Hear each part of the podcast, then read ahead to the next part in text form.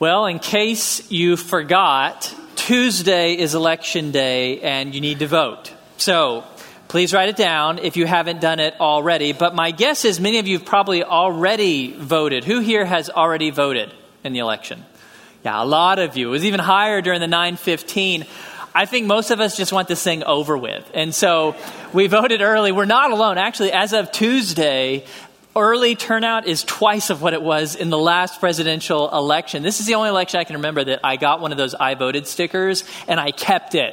It's in my wallet because I'm so proud of myself for finishing this duty. So many of you, though, have not yet voted, and pretty much all of us are going to have to vote again, unfortunately, at some point in the future. And so this morning, I want to talk to you about our civic duties, our responsibilities as citizens in this country. And we're going to start with the responsibility to vote, this privilege we have to vote in a democratic election. I want to help you to understand how we should vote as followers of Jesus Christ. How do you approach voting as a follower of Jesus? I'm going to give you six steps to guide your voting. So first step to voting like Jesus is vote.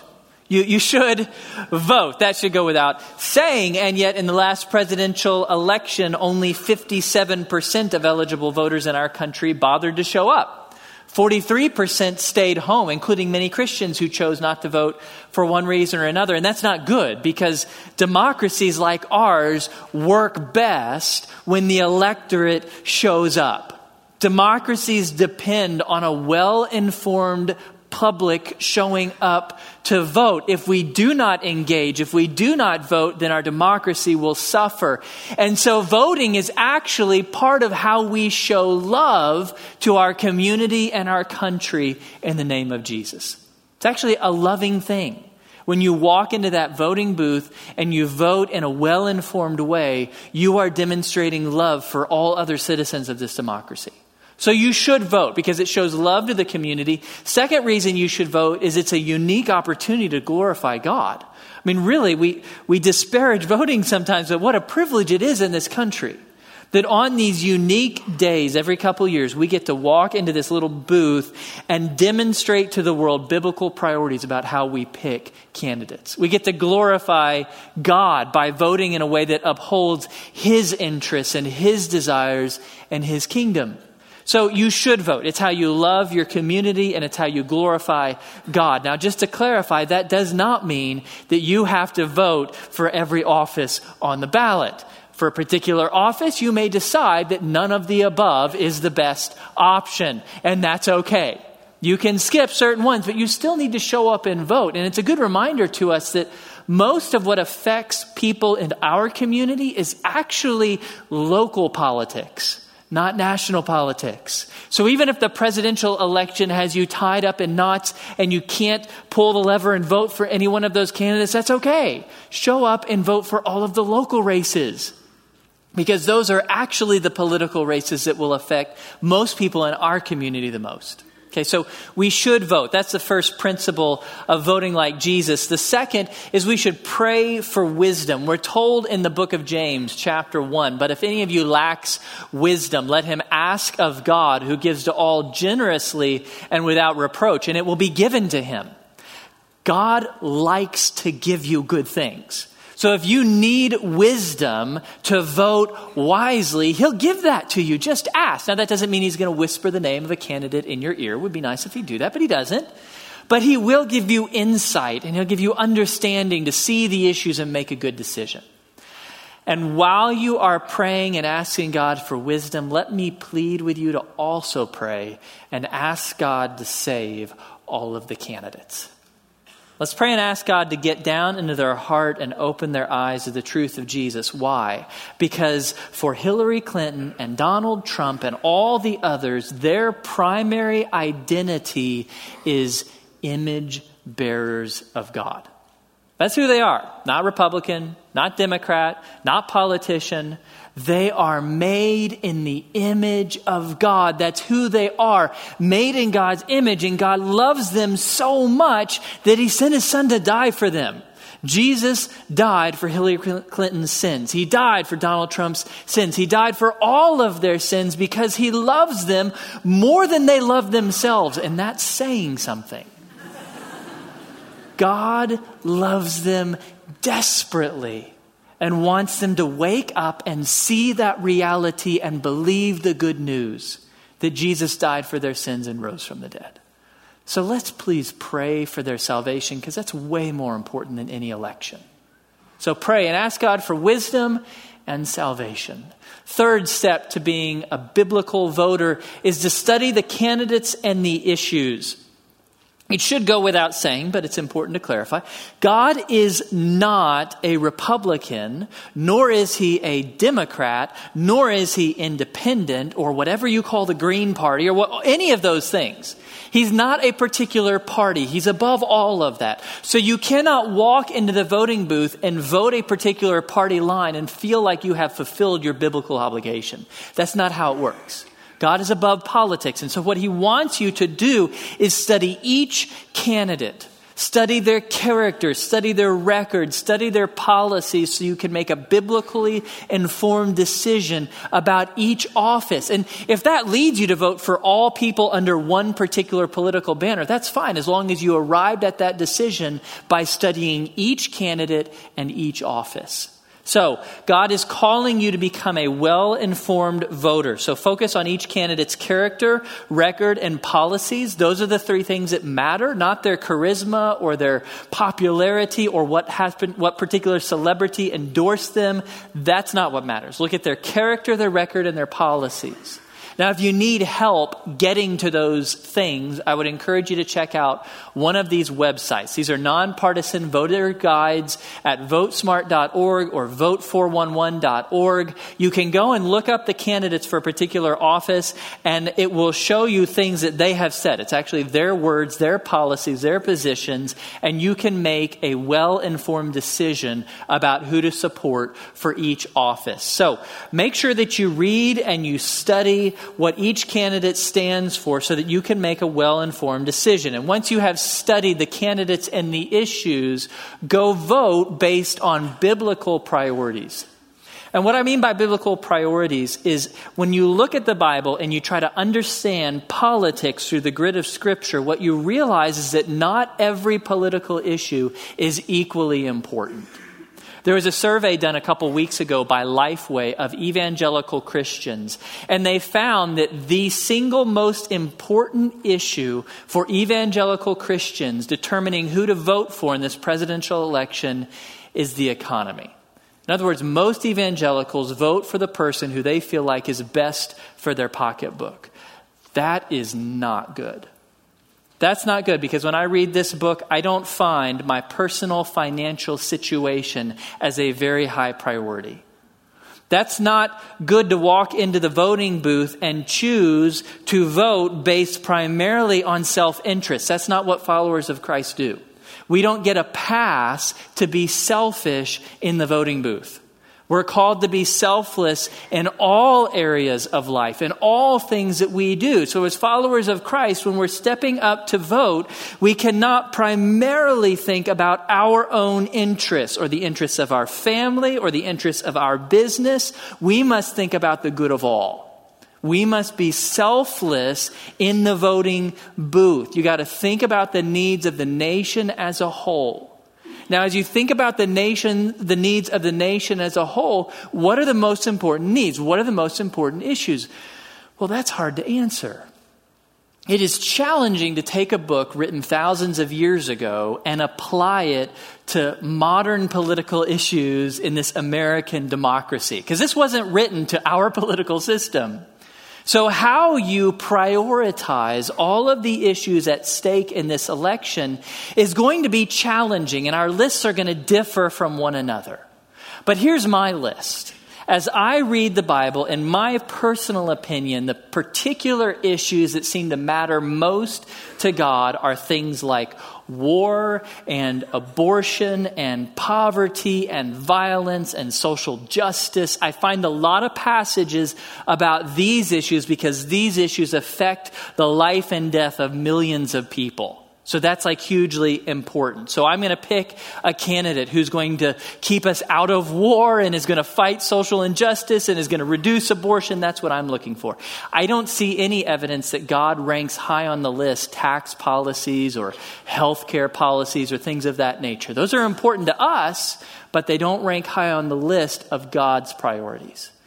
Okay, so you find your list of priorities based on your reading of Scripture. You rank your priority list and you look for these candidates because you've studied them. You've looked at their character, their record, their policies, and then you walk into the voting booth and you vote your conscience. And as soon as you voted your conscience, you pat yourself on the back because God is pleased with you, no matter who you voted for. You don't need to feel fear or guilt because you didn't vote for the person that someone else told you to vote for.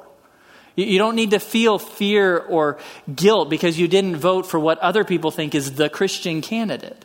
Now, if you prayed, studied, read your Bible, and voted your conscience, then you did it. You honored God and He's pleased with you no matter who you ended up voting for.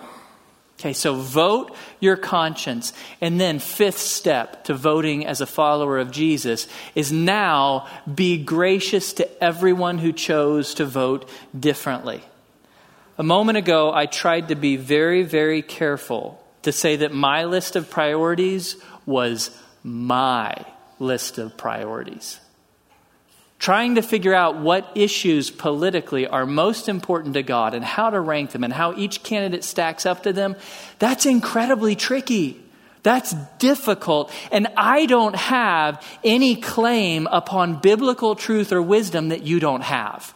That's why I, I'm never going to tell you to vote a certain way. I'm never even going to tell you who I voted for. Why? Because who am I to tell you who to vote for? Pastors don't get extra chapters in their Bible than you. We don't get extra access to God's Spirit than you. I don't have any claim on wisdom you don't have.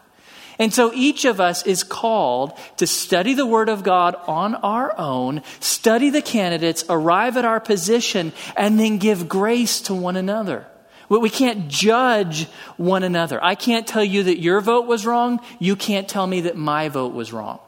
If you prayed, studied, voted your conscience, then you did what God asked you to do. And different Christians are going to arrive at different voting choices. That's just going to happen. Why? Because we all have different experiences and backgrounds and cultural identities that will lead us to make different decisions in the voting booth. That's why there is no singular Christian vote in this election. There's all of us as children of God simply, prayerfully, biblically trying to arrive at the candidate God wants each of us individually to choose. So go vote your conscience and then give grace to everyone else. We can't judge one another. We must give grace. But what does that actually mean to give grace to people who voted differently than you? Well, at its essence, to give grace to someone in an election means that you choose to assume the best about the motives and intentions of everyone who voted differently than you. You choose to believe that those people are godly and intelligent and wise and doing their best to honor God. They just happen to vote differently than you, and that's okay because God is big enough for that. You choose not to assume the worst about the other party. So if you vote Republican, don't assume the worst about Democrats. If you vote Democratic, don't assume the worst about Republicans. If you don't vote, don't assume the worst about everybody who does. Assume the best. That's what it means to show grace to one another.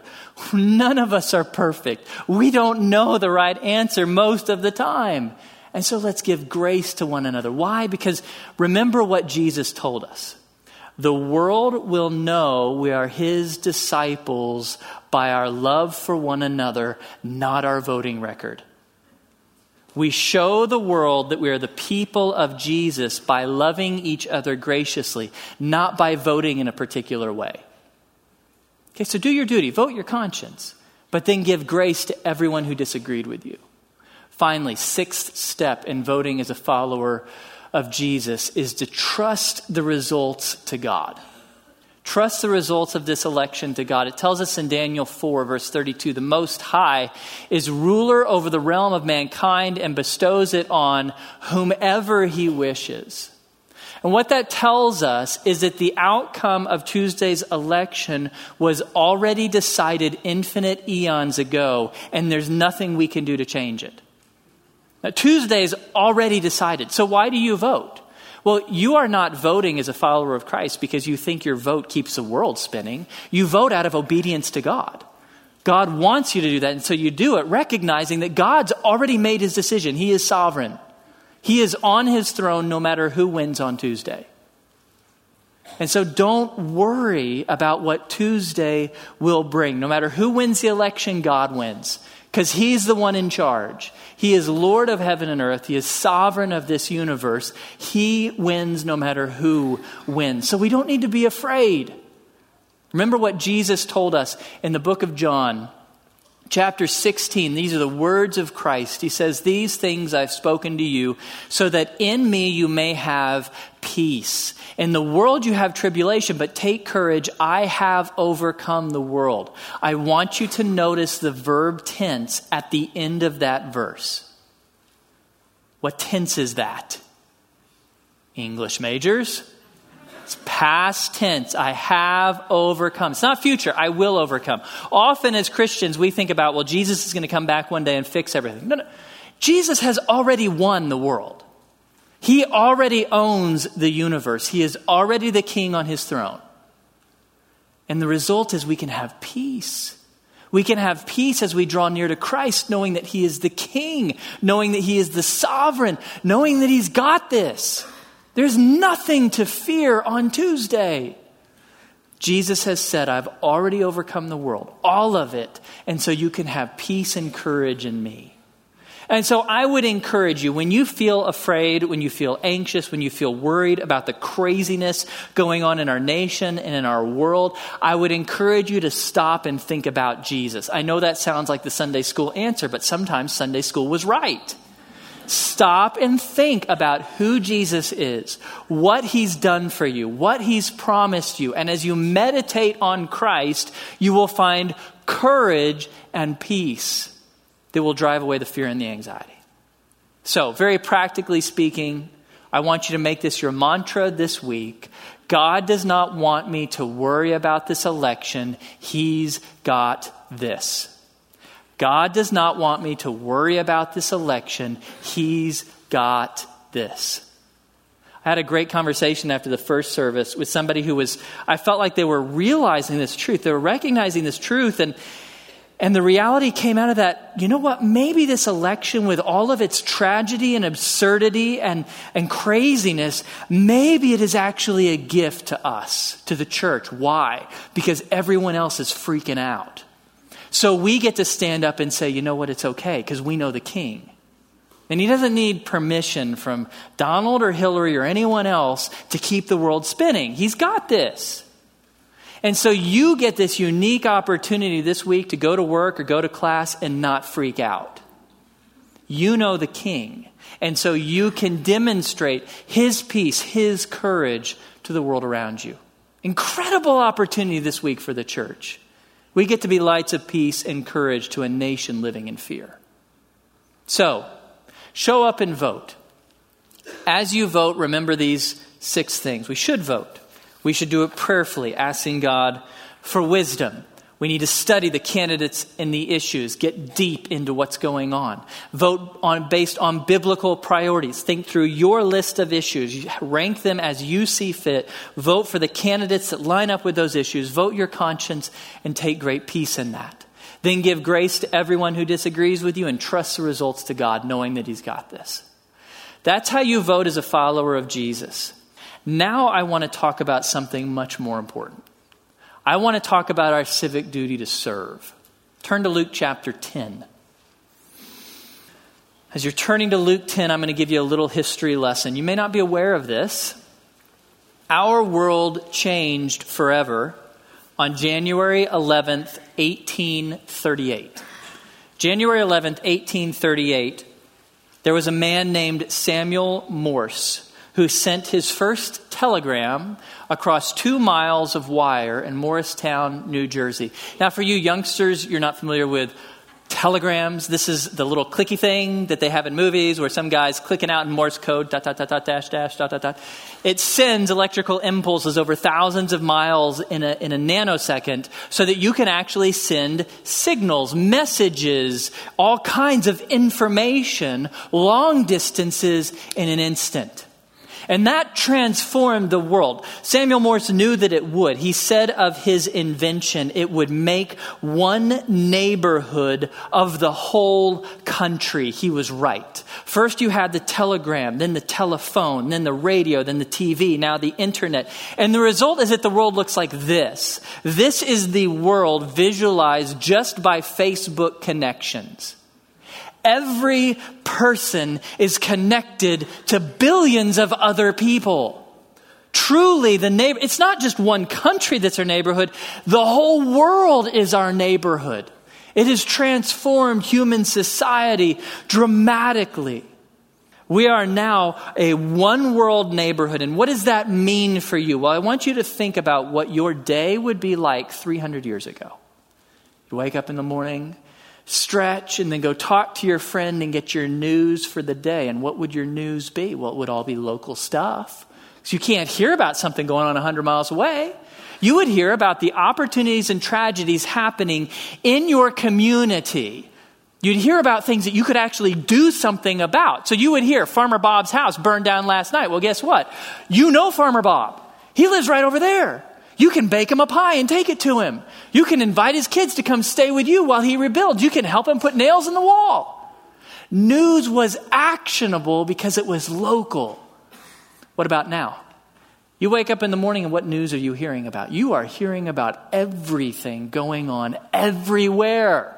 So you instantly know about the latest refugee crisis going on in Europe. You instantly know about another earthquake in Italy. You instantly know about another nuclear test in North Korea. You instantly know about a Kardashian being robbed in France.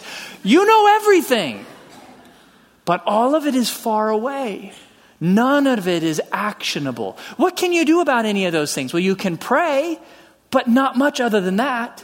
Unless you're willing to relocate and go over there, you can't do anything about any of that news, any of those tragedies, any of those opportunities. They're not actionable for you. And so what's the result? Well, all of that distant news breeds only anxiety or apathy in you. It's just going to make you anxious or make you want to tune out because you can't actually do anything to fix those problems.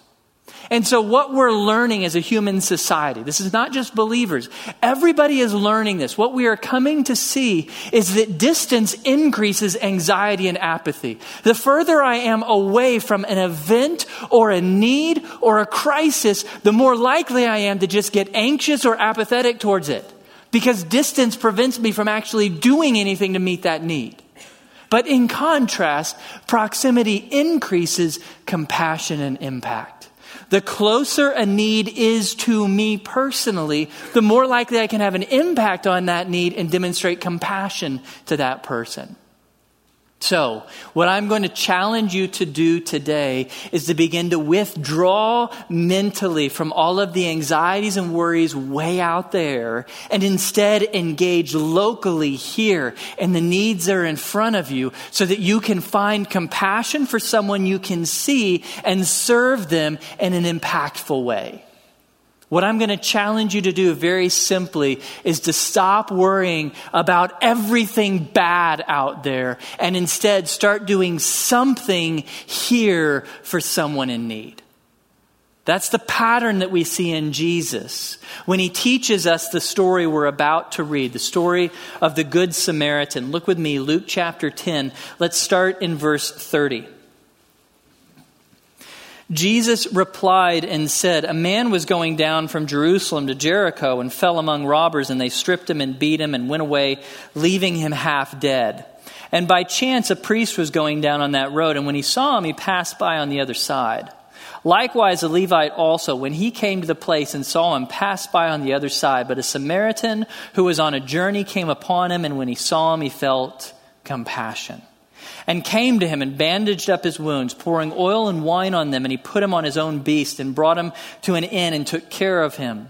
On the next day, he took out two denarii and gave them to the innkeeper and said, 'Take care of him, and whatever more you spend, when I return, I will repay you.' Which of these three do you think proved to be a neighbor to the man who fell into the robber's hands?" And he said, "The one who showed mercy toward him." Then Jesus said to him, "Go and do the same." The first thing I want you to notice is what the Samaritan does not do. He does not do anything to reduce the frequency of muggings on the Jericho Road. He, he does nothing to reduce this cycle of violence that happened on highways throughout the ancient world. Why? Because he couldn't. He's one guy on a donkey. There is nothing he could do to fix the global problem of violence. And I think that may be part of the reason that the priest and Levite walk on by. They would have seen this often. We know that actually the Jericho Road was incredibly dangerous. People were robbed and beaten all the time. And so they're walking on by and they see another poor, sad soul by the side of the road, and they walk to the other side and keep going. Why? Because what can I do? I can't fix it. It's going to happen again. Best to just protect myself and get moving. Get out of here. They allow the hugeness of the problem to create apathy within them. The Good Samaritan knew better.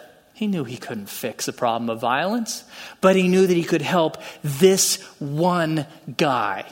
And so what does it say? It says he draws near. He comes near to the man and he sees his wounds. He sees the blood. And what does that well up within the Samaritan? Compassion. He feels compassion for the guy because he draws near to him. We see that same principle in the most famous verse in the book of James, the end of chapter one. Pure and undefiled religion in the sight of God, our, Father, our God and Father is this, to visit orphans and widows in their distress and to keep oneself unstained by the world. To visit, that word in Greek, it means to literally go see the person in need with the intent of helping them. It doesn't mean watch cable news for three hours about somebody suffering somewhere. It doesn't mean like a post on Facebook about somebody suffering somewhere. It means to actually get up and go to the place that the person is suffering, see them with your own eyes, hear their needs with your own ears, and the result will be compassion will stir up within you. When we draw near to people in need, in the flesh, seeing them with our own eyes, hearing them with our own ears, then we are more likely to see them as people rather than as statistics or problems or threats. So we draw near to the person, and that proximity of space wells compassion up within us. And what's the result of compassion? Well, in the story of the Good Samaritan, compassion bred sacrifice. Compassion motivated incredible sacrifice. The Good Samaritan, he went way beyond voting or posting something on Facebook. He gets off his donkey and he sacrifices. He sacrifices time, a whole day's labor gone to help this guy out. Whole day given up. He sacrifices money, two denarii that he gives to the innkeeper. That's two days' wages. All of your money from two full days of work he gives to help the guy. He sacrifices comfort because now the guy's on the donkey and the Samaritan's walking the whole way to wherever he's going. And biggest of all, he sacrifices safety. He's still on the Jericho Road. He knows what's out there. It's full of boulders, rocks, valleys, lots of places for robbers to hide. And what does he do? He gets off the donkey and bends down and pulls out his stuff. He makes himself a target. He sacrifices his safety to care for this man. And what does Jesus say at the end of the story? Go and do the same. This is our model.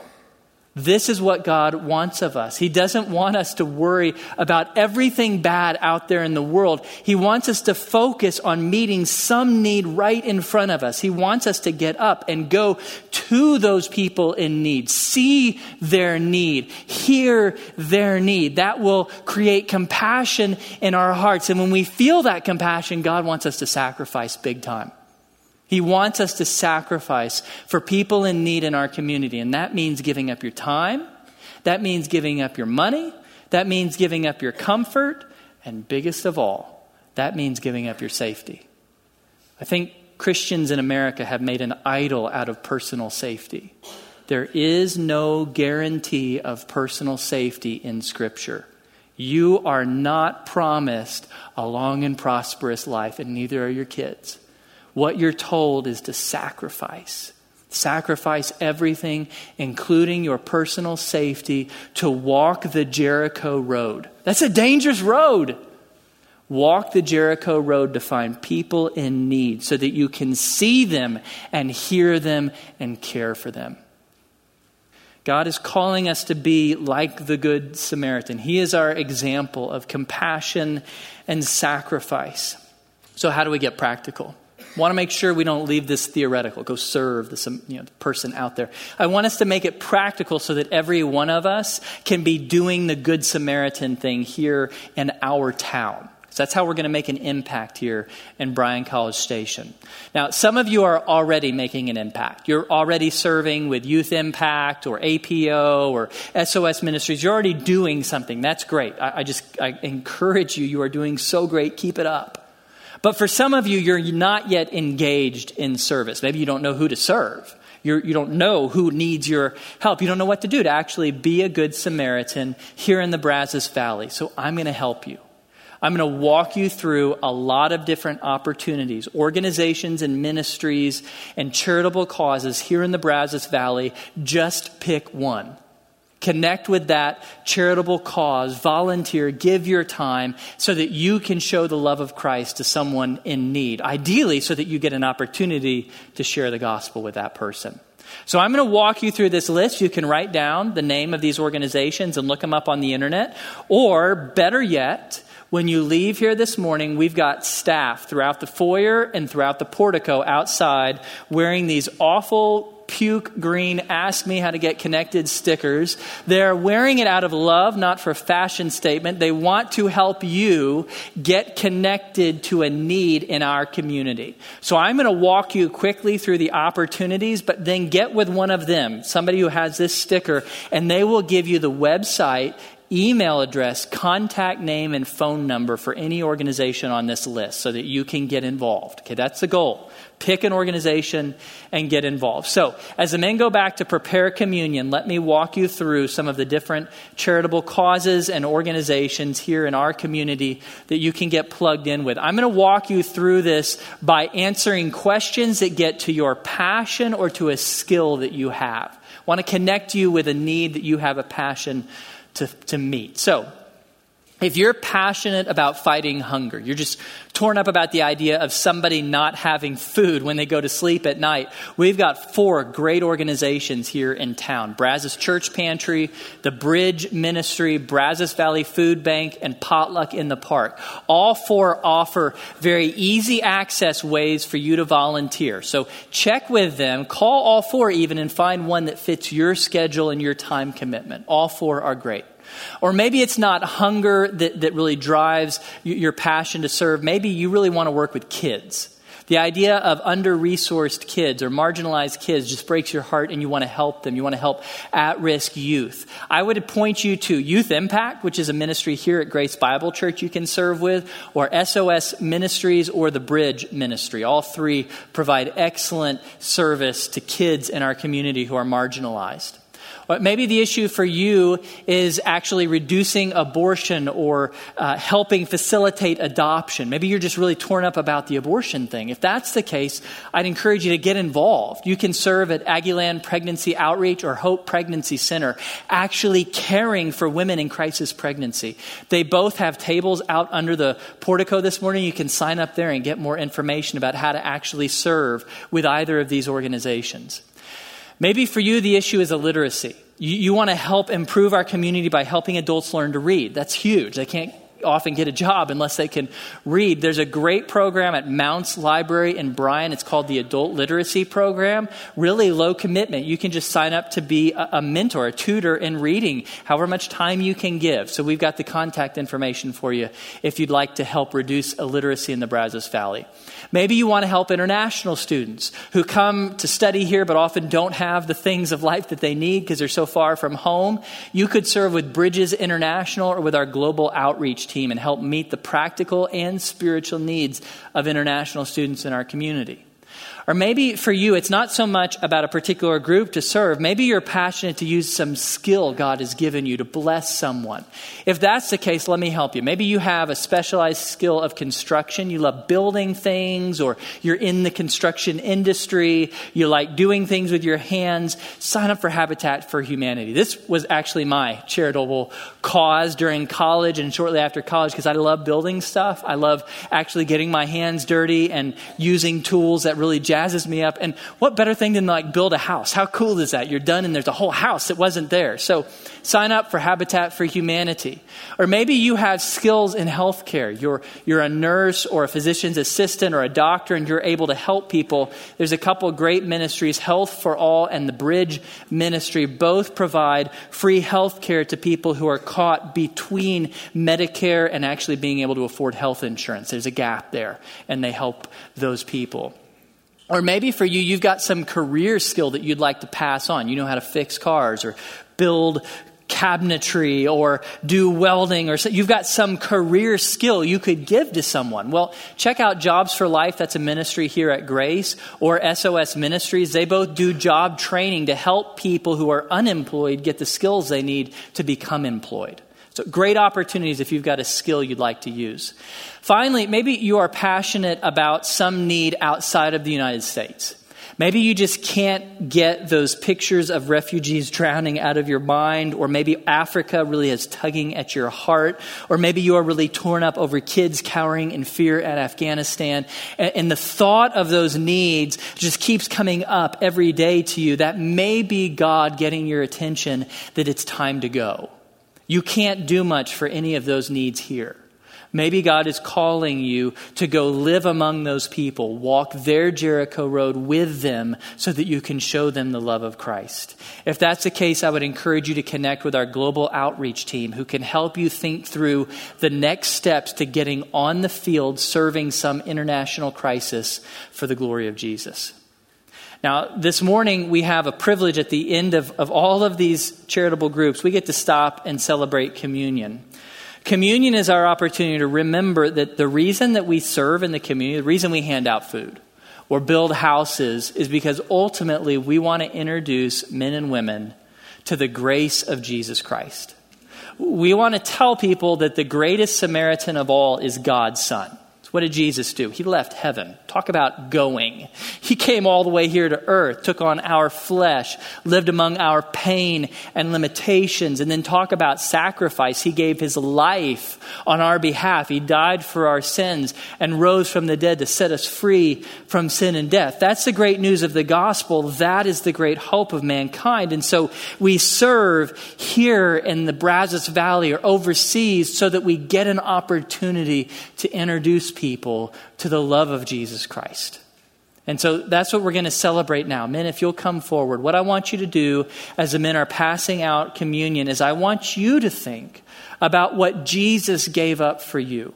What did he give up to serve you in the midst of your need? What did he sacrifice on your behalf? Spend the next couple minutes thinking about the sacrifices of Jesus.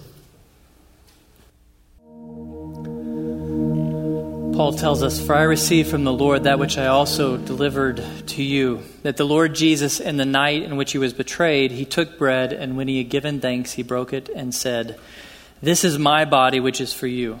Do this in remembrance of me.' In the same way, he took the cup also after supper, saying, 'This cup is the new covenant in my blood. Do this as often as you drink it in remembrance of me.'" Lord Jesus, we praise you and we thank you that like the Good Samaritan, you came to us. In the midst of our need, you didn't keep yourself distant. Instead, you sacrificed your time, your comfort, and most of all, your life so that we could be delivered from sin and have life in your name. We praise you and we thank you for your gift to us. Heavenly Father, we thank you for giving us your Son. We thank you for the sacrifice that you have made for us.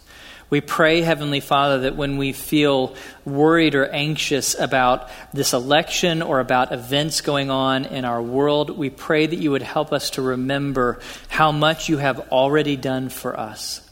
Please help us to remember what you have promised us. Help us to remember the hope and love and confidence we have in you. I pray, God, that you would help us to be lights of peace and courage even in troubled times. And I pray that the result would be thousands of people turning to Jesus because of us. We pray, God, that you would use us to serve this community in the name and for the glory of Jesus, your Son. In his name we pray. Amen. Now, if you'll stand, let's respond in worship.